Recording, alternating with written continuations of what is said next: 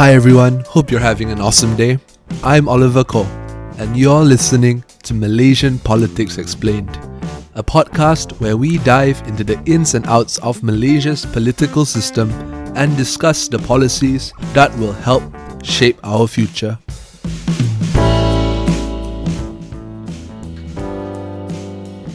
Good evening, everyone. Today we are joined by the enigmatic Ann Ann is a lawyer by profession. She is the chairperson for Bersih Sarawak. Bersih, as I'm sure many of you know, is a coalition of NGOs which seeks to reform the current electoral system in Malaysia to ensure free, clean, and fair elections. Ann is also the chairperson of ROSE, or Rise of Social Efforts, a Sarawakian civil society seeking to empower Sarawakians to exercise their democratic rights through education and advocacy for clean and fair elections. Ann, thank you very much for joining us today. Hi, Oliver. How are you? And how's everybody? Uh, special hello to all your listeners. So, first of all, can I get you to explain to some of our listeners what Rose is all about? Yeah. Okay. Um, basically, for those who uh, do not know much about uh, civil society, we are just a group of a bunch of people who came together. The founders, like co-founders of Rose, actually served as polling agents and counting agents uh, some, some years back. And um, after the 2013 elections, we came together uh, right after the elections and had a brainstorming session and decided among ourselves that we should, strictly speaking, uh, should should should uh, place importance on uh, going into voter and civic education during the time before elections. Elections happen every five years, or in in the state of Sarawak, actually we have it every two and a half years, sort of you know, because our state elections and our federal elections happen at different times. So we told ourselves that we cannot just sit until the next elections to serve as counting agents anymore. Uh, political education of the young and uh, basically Sarawakians are of, of all age and gender um, should start now. So we decided that you know after a few brainstorming sessions that voter education was very important and we're still lacking behind. So that's what we set ourselves uh, to to do, and you know uh, organize ourselves a little bit more, and that's how Rose was founded. So when I said organize ourselves, I mean um, we set our you know we set up subcommittees uh, for voter education, for uh, things like there was a workshop, there was a committee that was responsible to draft a module for workshops, and that workshop was to capture uh, rural as well as young people. It was a very uh, versatile kind of uh, module and fun and interactive. And, uh, you know, throughout these few years, we have actually done quite a number of uh, those workshops and we're hoping that through, you know, small little outreaches like that, uh, we will be able to share what's important and what how do we choose leaders, you know, the, the topics included like how do we choose leaders, critical thinking on um, on everything and basically, um, and also uh, the right to vote. You know, basically drumming, um, sharing with young people about their right to vote. Yes. So so that was how Rose came about. Yeah, you asked about how do we achieve our goals. Basically, I think our goals is education and uh, true advocacy and education. These are the two main prongs that uh, we have set ourselves uh, uh, on. Um, we need to advocate for free and fair elections. That one, that's number one. At the same time, we also place a lot of importance on education, as I've shared earlier just now. That's awesome, Ann. So, um, can you just, um, you know, maybe explain to us because, you know, to me, the idea of voter literacy, the idea of uh, voter education seems very difficult to measure. You know, the statistics can be very subjective. So how does Rose keep mm. track of your progress? How do you, mm. you know, measure this idea of voter literacy? Yeah, it is subjective.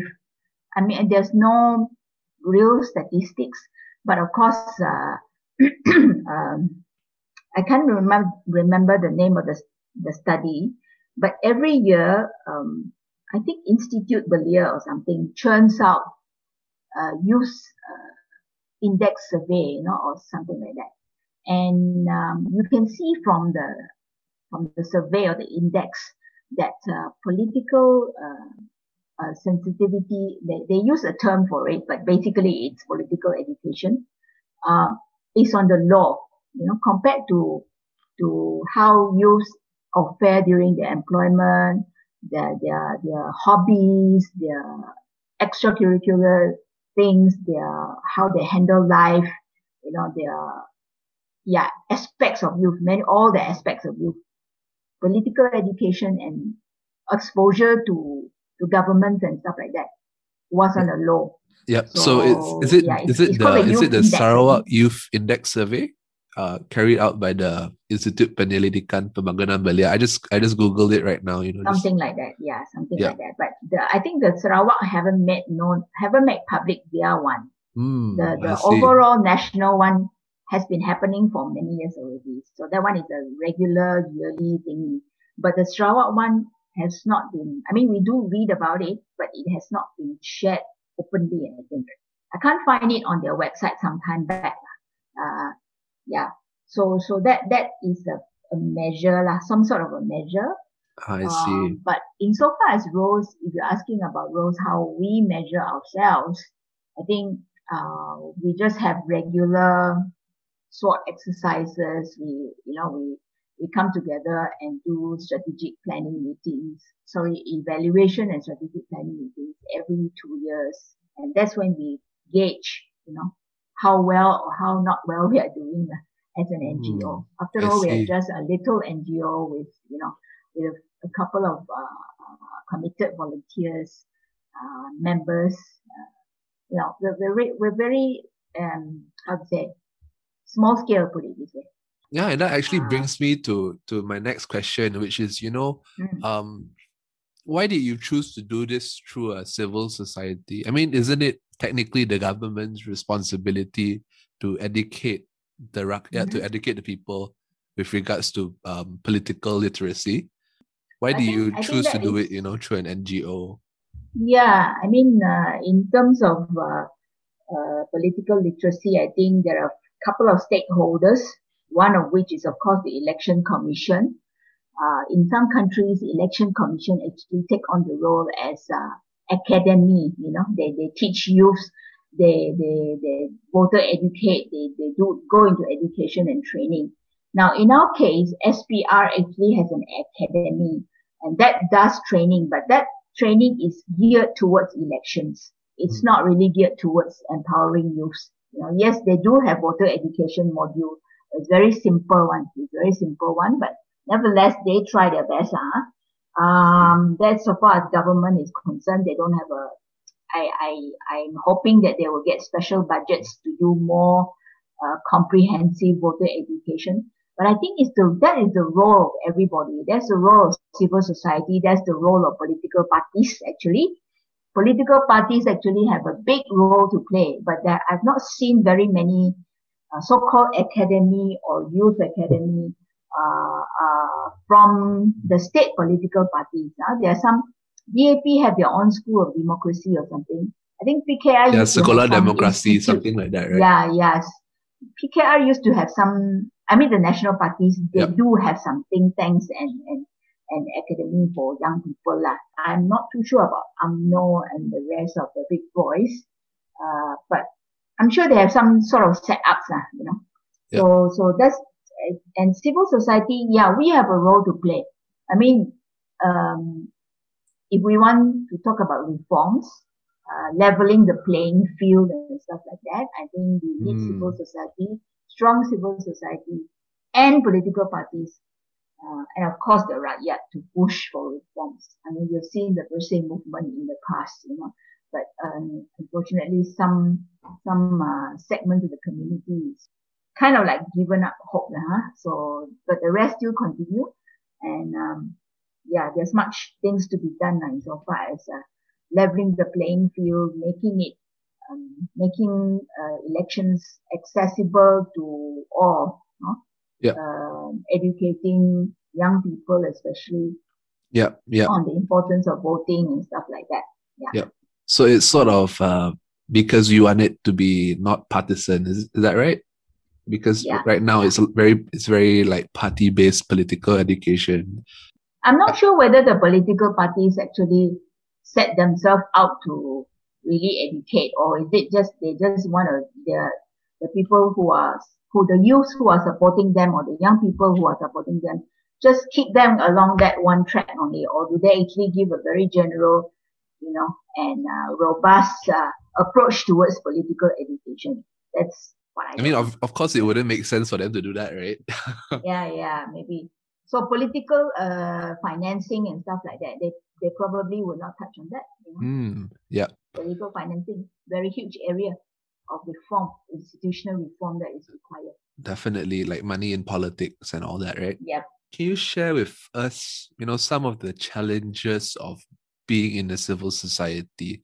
Like, what are the difficulties that you face because Mm. you are not like linked to the government or linked to a political party or anything? I mean, there's advantages as well, uh, in the sense of what you just pointed out, which is that you can be non-partisan, you can actually criticize and uh, or support any side that we want. Hmm. Uh, on the other hand, of course, as a civil society, we need funding. We lack, sometimes we lack capacity. You know, in other words, people who are committed, uh, all of us are volunteers. So therefore we have limited time, uh, limited space to work on Rose's projects or work, work on Rose's vision and mission. So, so, uh, in that sense, uh, uh, build, we need to build capacity and we also sometimes need to find, find funding, constantly need to find funding. So that's uh, some of the challenges that civil society, I'm not sure, I'm sure we are not the only ones facing that. Um, and organizational strength, uh, basically. Yeah. Yeah. These are the challenges that we face. Right. Finally, and on Rose, Hmm. how does someone get involved if they want to? Um, by way of membership, you can become a member. But of course, uh, being a member does not mean that you are active and contributing. So we hope for members who are active and you know, who participate in our projects and programs. Uh. Yeah. How does one become a member? Is there like a form or is there like a Yes, yes, there is an application form. Uh, but you would have to email us for the Mm. form. lah. Yeah, I see. Subscription fee and membership fee, lifetime membership or annual membership. You know, uh, yeah. I see. So that if if any of my listeners wants to get involved, they can check out your website lah, basically. exactly, yeah. Okay. My at sarawakrose.org. All right, awesome. I'll leave the link down in the Mm. description for anybody uh, any one of you you. who are interested. Right, let's move on. Um, Mm. and I just actually want to ask you because in last week's episode of this podcast, we Mm. discussed the delaying of Undi 18. And I noticed that Rose in a press release on the 27th of March actually compared the delay of the implementation of Undi 18 with you know daylight robbery. So can you just expand on Rose's views with regards to Undi 18 as well as um, automatic voter registration? Because some of the arguments made against these reforms were a lack of political awareness. So do you think that, you know, because political awareness is so low among the youth, that they shouldn't be allowed to vote? No, I don't. We disagree that uh, political awareness is, is, is, but it's used as a reason, you know. Low political awareness is used as a reason. Uh, I think there is no reason for that because I think one international standards, looking at the age of uh, international standards, uh, nowadays also youths are very connected to uh, what's happening uh, good governance, bad governance, they can judge for themselves. I don't think they are, uh, we, we, we cannot rubbish youths because they are young. Uh, a person's age does not, so to speak, reflect political maturity. You know, maturity comes by by going through the challenges, seeing history, learning from history, learning from our political forefathers, and all that kind of thing. So I disagree with the fact that uh, youth is, uh, is, is not politically aware or not politically aware and therefore not ready to become voters. Mm. Um, can you can you tell us a bit more about what they, Rose's position is uh, about the delay, you know, of the implementation of Undi 18? I think there has been many confirmations and statements by uh, the election management body, in our case, uh, Suruhanjaya Pilihan Raya, that both automatic voter registration and Undi 18 will be implemented on or by July now they've given themselves a deadline, July 2021, a couple more months from now. But suddenly there was this, I mean, when PN government took over February 2020, no, not much issue. There was a con, there was, I think several months later, there was a confirmation that, okay, it's on track, you know, everything seems to be on track. But then suddenly you have this, uh, uh, someone from, was it, was it was it Senator Rais Yatim? Is it? I think it was. Uh, I think it was Rais Yatim, and I think it was also um, the EC chair, right? Abdul Ghani. Yeah, late, later, later the EC chair, but yes, it was uh, Rais Yatim who raised the issue at first, lah. I'm not sure in what context or what event, but he was the one who brought it up. And then EC chair responded by saying, uh, due to technical inability to fulfill certain technical things due to COVID-19. Again, COVID-19 pandemic is the reason. So, um, of course, when the youth heard that, or the youth groups heard that, they were not happy. Um, well, uh, some were political parties. I think uh, what do you call Muda was a, a pro tem, pro tem group of Muda um, did say something, and later on, I think the youth took out an action action in the in the court. Huh? It's still going through the court at the moment. Yep, I think there's a judicial no, no review. Decision. Yeah, there's a judicial review going on uh, regarding uh, the U-turn or the whatever you call it yep. on Undi 18.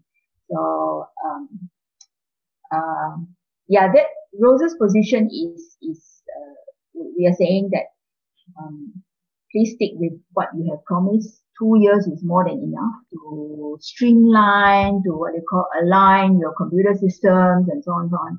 Yeah. Um, with, with uh, JPNs or, or Jabatan Pendaftaran Negara.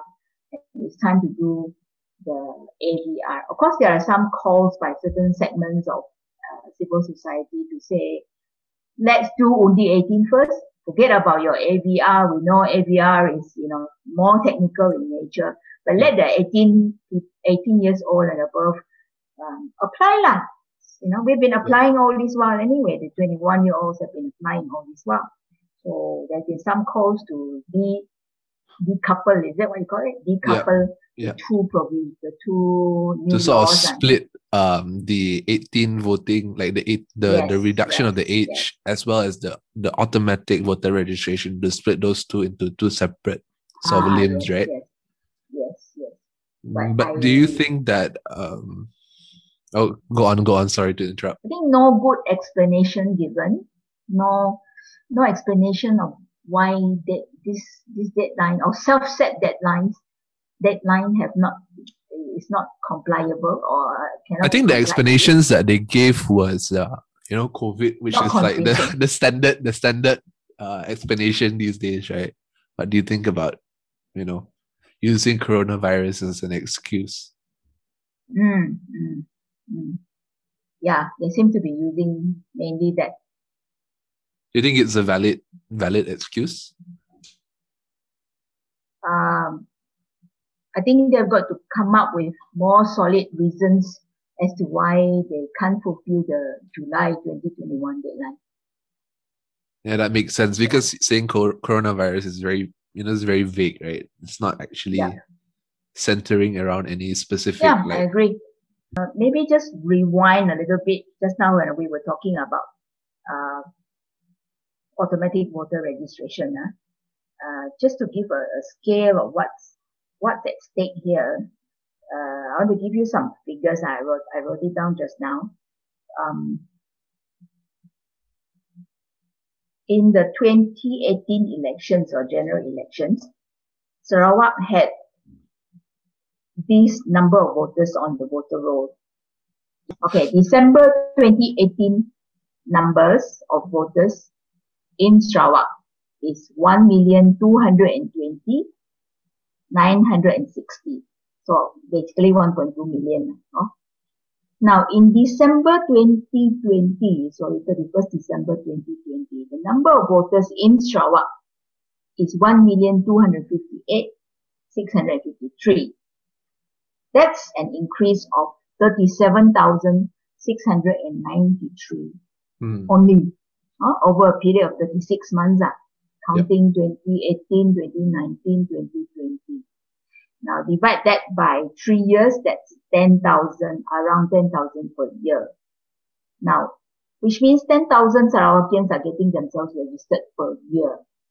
Um, whereas, number of people reaching 21 years old, Sarawakians reaching 21 years old, every year in our state is around 40,000 to 50,000. That's the birth rate, kind of birth rate, you know. For addition of the 21 years old is 20,000, uh, sorry, 40,000 to 50,000 because wow. from the school enrollments you can see, yeah, every year when little kids get enrolled in school, the yep. newspaper is going to publish, you know, 45,000, 50,000 kids are enrolled. So that's how many yep. thousand Sarawakians are uh, going to school, you know, starting to go to school, 21. So that's how we know. So that means only like one fifth of Sarawakians are getting themselves registered. Okay, yep. that has a lot of implications. Number one, people, I don't know, don't care, don't want to register, don't know that they are supposed to be voters when it comes to 21. Yep. Or is it low political literacy, you know, or not being taught in school or whatever that they need to become responsible citizens by getting themselves registered as a voter? Or the other implication is, of course, uh, uh, yeah, many, sorry, many, many implications. So when you have vote, automatic voter registration, all these 50,000 or 40,000 Sarawakians will automatically become registered voters. Um, of course, whether they go out to vote is another matter. You know, yep. that's where we play. You know, all of us, the stakeholders that I mentioned earlier, especially the political parties, because you want these fifty thousand to vote for you. You yep. is responsible for uh, helping to register. Right? Yeah, helping to vote, re- helping to, to, to what you call educate them to become good citizens, to exercise their right to vote, and so on. Right. Awesome. So now I just want to ask you a little bit. Um, you know, because in your position as uh, Bersih Sarawak chair, I know that Bersih actually looks a lot at election reform and voting reform. So, mm. can I just ask your opinion about what are some critical areas of voter reform that you would like to focus on? I guess uh, looking I mean, relating it to Sarawak scenario or context yeah, That's what we want to do, kan? Yeah. Um, is and then also looking at this time when uh, the COVID pandemic hasn't left us yet, but yet you know our state assembly or our Dewan Undangan is coming to its end. In fact, it's reached its fifth, it's going to reach its fifth year. And if there was no emergency, it would have been dissolved on the is it 6th of June, is it? I think there is a is scheduled to be the 7th of August. Yeah, so so because of the emergency, none none of that it, it doesn't automatically dissolve. So yep. we don't know what's going what's going to happen some more. But um, basically, um, if it's going to happen, if state elections is going to happen, say a little bit after 1st of August, within 60 days. And still COVID hasn't left us completely. Um, the percentage of people getting vaccinated is not as high as the government expected. Um, and we have to have our elections. Then we need to, uh, the state, what we call the SPR needs to be prepared for it. Uh, meaning that there are calls that are, we've been actually calling for absentee voting reform. Uh, what we mean by absentee voting, um, in Malay, it's uh, pengundi tidak hadir. Uh, in a normal scenario, when you vote, when, when there is elections, every voter must turn up himself or herself. Um, well, every 21 year old in, in the current case uh, needs to go, um, assuming that he or she is a registered voter, he must turn up in person. Yep. But if there are provisions in the law that allow certain categories of people that don't need to turn up in person, they can do an advance voting, which is applicable for the the army, the security forces, they are all advanced voters and they show up like five days before the campaign end, ends, yep. usually, or before polling day to cast their vote lah, uh, at a special voting station, usually um, within their own camps or yeah, the police. Um, sort of like postal voting like that, right? Yeah, it's it's not it's not postal voting. It's normal posting, mm. but their votes get counted only on the polling day, lah. But it's called advance voting because they are voting in advance. Huh? These are these are these are so-called people qualified under the law to vote in advance. Otherwise, everybody must turn up on voting day. Yeah. Now, the other category is postal voters. So they get to vote by post. Yeah. Um, several categories of postal voters. One is, of course, media personnel who cannot, who are on duty, reporting and all that. You know, they cannot go to vote on polling day. The other category is um, uh, people who are, you know, like health officials or usually in the in the in the in the areas of this was recently extended to nine agencies. Again, security type of government uh, public servants uh, yep. who, yep. who cannot who may be on duty on the day on the day yep. of polling. Therefore, they apply to be a postal voter and they can vote by post. The other category, of course, uh, that most people know the overseas voters. Huh? Overseas voters, those who are uh, number one, diplomats who are public serving as public servants of the state uh, outside of the country cannot come back. So therefore, they apply to be they apply to postal voters. The other one is just normal civilians uh, who apply to be voters because they know they're not coming, they cannot come back to, to vote in Malaysia. So uh, that's civilians, uh, students also under scholarships, students who are who are on government scholarships also entitled to be to be to be postal voters. And we want this is a reform that we want. We want this this uh, uh, uh, number one, uh, first category, um, Sabah, Sabahans and Sarawakians who live and work in the neighboring regions of Malaysia. Because at the moment they are excluded. They're not allowed to vote by post uh, mm. people who are from Kalimantan, southern Thailand, Brunei, Singapore. Uh, these are the few of the regions that are around. The assumption is that they can travel back to Sarawak and Sabah to vote on voting day. As you know, Sarawak is such a huge state. Sabah is also very, very huge in area, although not as big as us.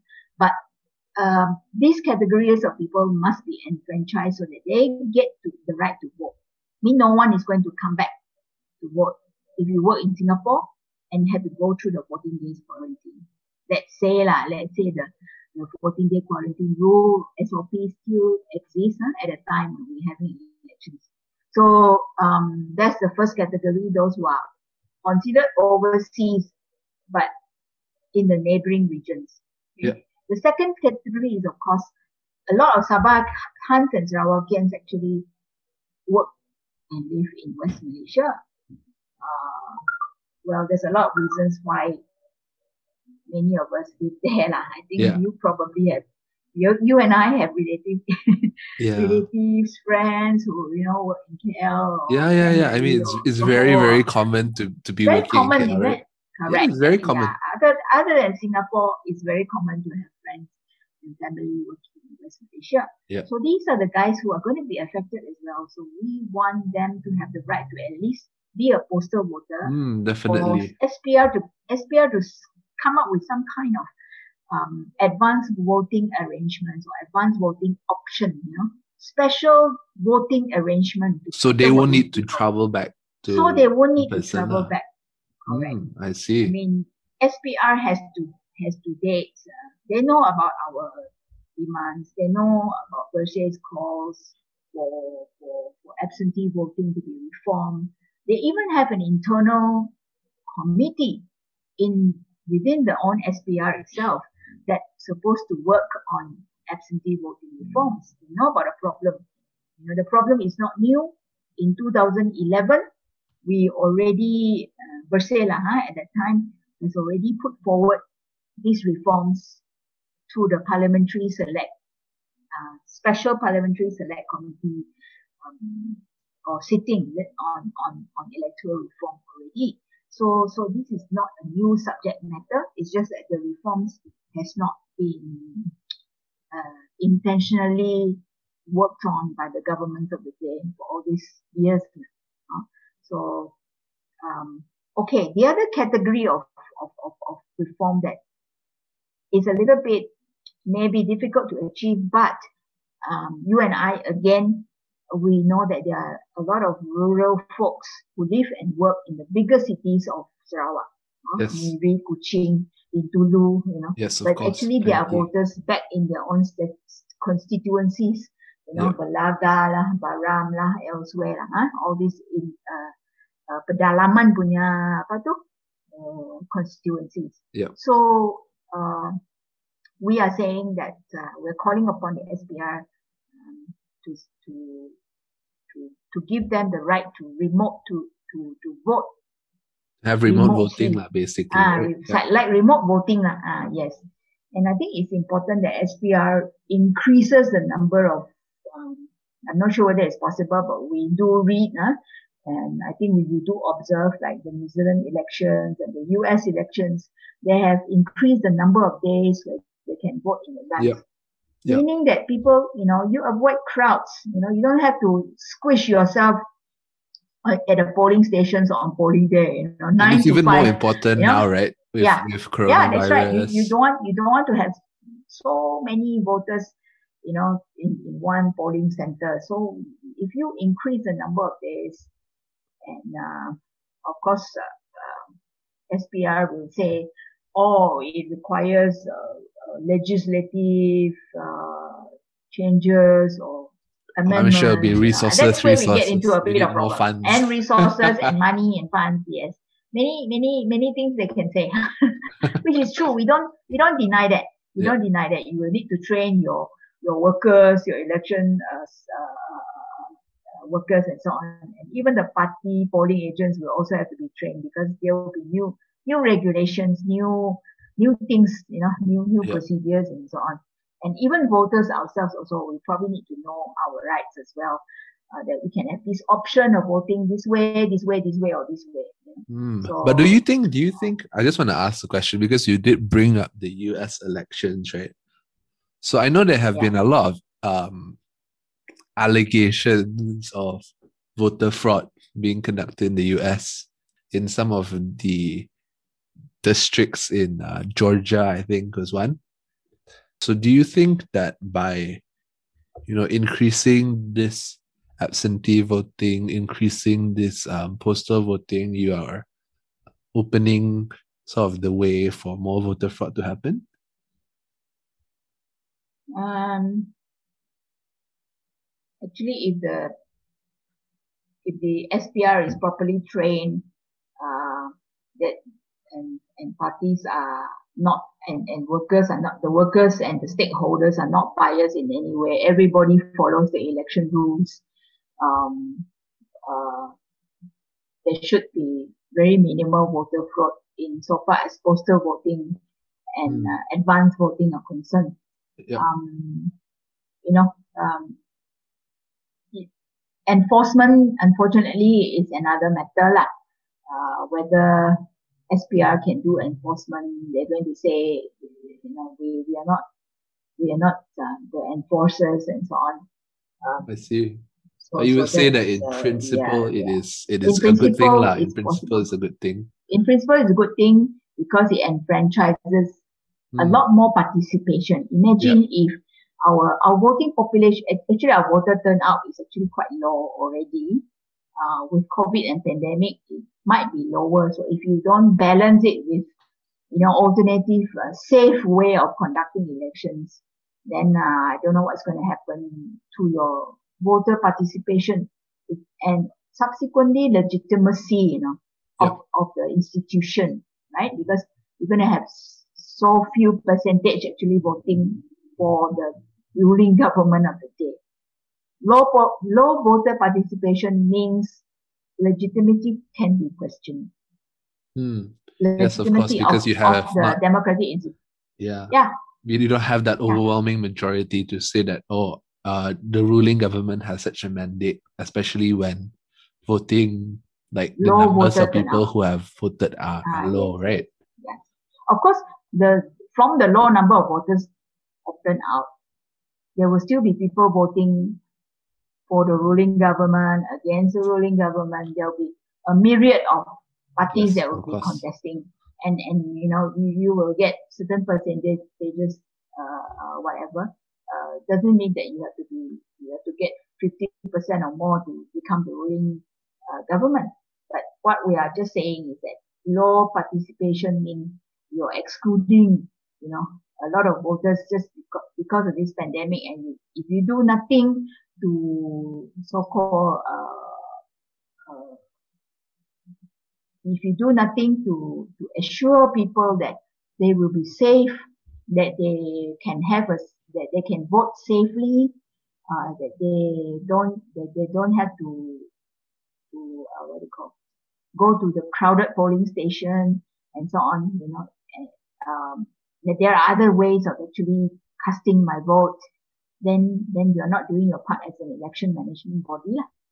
That makes a lot of sense, and thanks.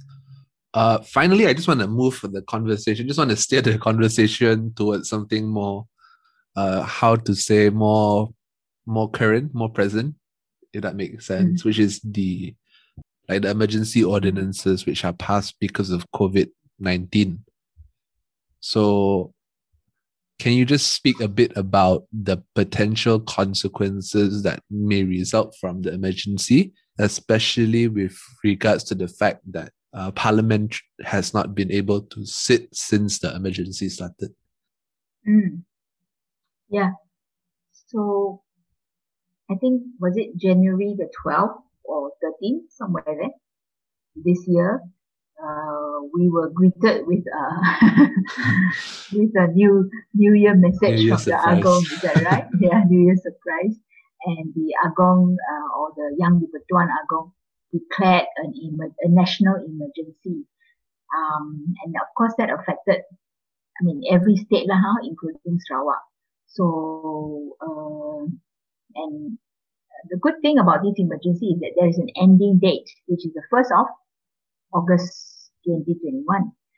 Now, the very first, uh, uh, it's called promulgation now, or otherwise known as Ordinance Number One, uh, which came out a few days after the pronouncement of emergency.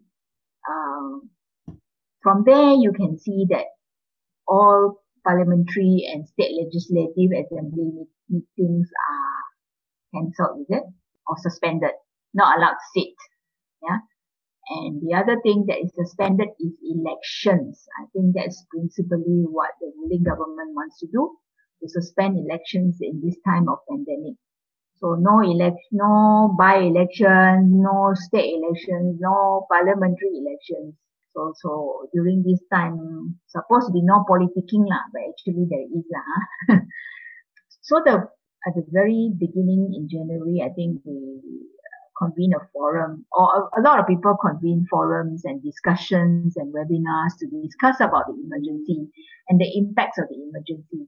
So one of our concern uh, as Rose and also Bersih was that um, because there is uh, no parliamentary sitting, no state assembly sitting during this time, this means that the, I mean, um, for all the listeners who may not be aware, um, parliamentary sittings are, places where um, the backbenchers, you know, the, your MPs, uh, gets the right to ask questions, uh, to ask questions on the policy decisions made by the government of the day. When I say government of the day, I mean the cabinet. Uh, that's why when you when you watch the Dewan uh, Dewan Rakyat sitting, uh, you will always see, uh, sometimes see um, the ministers replying. You know, they will give a reply to certain uh, questions. Yeah. yeah. Uh, yeah. So so that's how the backbenchers uh, bring uh, what you call questions on the policy, bring you know put forward maybe alternative policies from the pembangkang side or from opposition side to say you know look your policy like this like this uh, is not you know it's rubbish yeah it's not the best Why don't you do this? it's not the best way the to best. do it right yeah Like, it's not the best way you could probably And- do this you could probably do correct, that Yeah. correct. That's how that's uh that's for that reflects this this kind of uh ability to question uh reflects on it, it's what we mean by checks and balance. mm. Checks Yep. and balance meaning that uh the executive, which is made up of the ministers and the prime minister, uh is being checked by the other members of uh, of parliament. Yep. So uh, so, so it's the, it's a bit like the executive branch being checked by the legislative branch right Yeah, yeah, you can say that. Yes. Uh, so, so this, uh, the fact that there's no sitting takes away that, that, uh, that opportunity, lah, put it this way, to, to, to question and ask, uh, the executive, what are you doing, you know, uh, how, why, why, why you, how, how- are you spending, why are you spending this much of money? You know, uh, how are you spending this much of money? So, um, well, thankfully the, the, the, the budget uh, debate was over already lah by the time the emergency was that one. But I think they had to do that because uh, otherwise it would be, you know, in serious trouble if there's no no budget for for the for all the vari- the various minis- ministries, ah, or is it, uh, yeah, the ministry. So um, so that's one one setback of the of the one disadvantage uh, of of uh, Yep. of the of the emergency. Um, so far, I don't know whether I, I we cannot say that uh, it has been abused in any way unless subsequently, you know, people find out that yeah, certain certain certain monies or people the rakyat's monies have been spent um, unaccountably, you know. yeah Yeah, yeah, and it's all under all under the big umbrella of COVID, that you mentioned, Yes, right? yeah. The, the rationale, the raison d'être is the, the COVID situation. So unless in future later, you know, our our MPs, uh, be they backbenchers from ruling, ruling government or the opposition, they they they can they can you know they, they they need to keep track. I mean that's one of the reasons why some people vote the opposition to yeah to, to become a check and balance on, on the ruling government. So um, the ruling government at the moment is also weak, I think, in terms of numbers. So at, um, at all costs, try and you know prevent any sort of elections. Uh, allegedly are- allegedly yeah, allegedly lah. ah, allegedly within the ruling coalition also there are protagonists as well. So I mean, it, it's sort of fragmented or fragment, fragmented to some scale. lah, it's not so black and white lah right of course yeah, it's not black and white. So anyway, it's um, uh, but then again, we, we, we if you if you if you remember all this party hopping, you know, uh, that was happening. oh yes i even i even we even have an episode here on it uh if Oh, you do, anybody ah? wants to check it out yeah we did, we did talk about party hopping Okay, that's great. Yeah, but but that was yeah, I think that that is something. There's a big issue that uh, uh, need will need to be tackled. You know, um, how does uh, yeah strong what what was the meaning of strong uh, opposition and so on? How how how do you reform the opposition in a way? You know, do you have uh, shadow cabinets?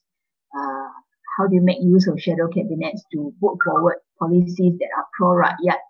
You know, like say alternative policies, which might be better than the ruling ones, and um, and so on and so on. You know, so so so many so many issues. If you if you want to go into institutional reforms and parliamentary reforms and all that, yeah. So of course yeah, that's that's maybe a topic for another day, lah. Huh? yeah, yeah. I think uh, one final question mm-hmm. before we end our conversation tonight is um, regarding the Sarawak election, which, as we both know, is scheduled for August 2021. What do you think that the effects would be if these polls are delayed? Do you think it would be you know detrimental to democracy in Sarawak in any way, or you know does it not have any that that big an effect? What are your thoughts? Um. Okay, I think both of us kind of agree that emergency ends on the first of August. I'm not sure how how they're going to interpret the, the ordinance that talks about uh, I mean, the, the ordinance I was referring to, uh, whether DUN will dissolve on the 1st of August as well? Yeah. Or does, does, does it have to be a special act or a special so of course we don't we don't know whether or not the election will actually yeah, we don't know. will actually be yeah. delayed at this point, right? But can yeah, I just ask, you know, we, we, like we don't know when we don't know when it will happen. Yeah, we don't know when it will but, happen. Yeah, but it will it um but uh, if it gets delayed, poss- what do you think that the repercussions will be upon um, our society? If it gets delayed, um, which means that the ruling government continues to rule uh, beyond their mandate uh, because emergency ordinance also state that the executive continues uh, to function uh, as per normal. Okay? So that means the the Sarawak government will get to continue uh, beyond its five-year mandate, which probably is uh, unprecedented. Uh, uh,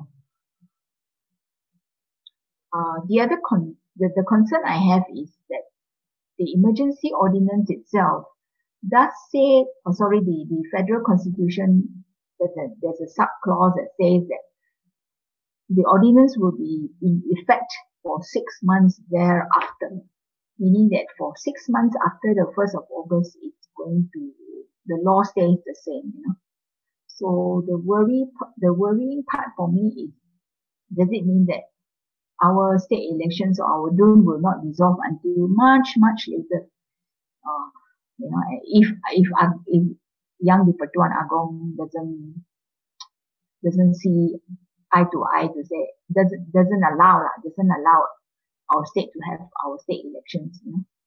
Uh, I think, uh, yeah, again, again, the, the concern is, um, the, the, the government uh, going beyond its mandate and uh, we don't know what's, I mean, if it's one year, it's gonna, it, it's a long time, if it's six months. Huh?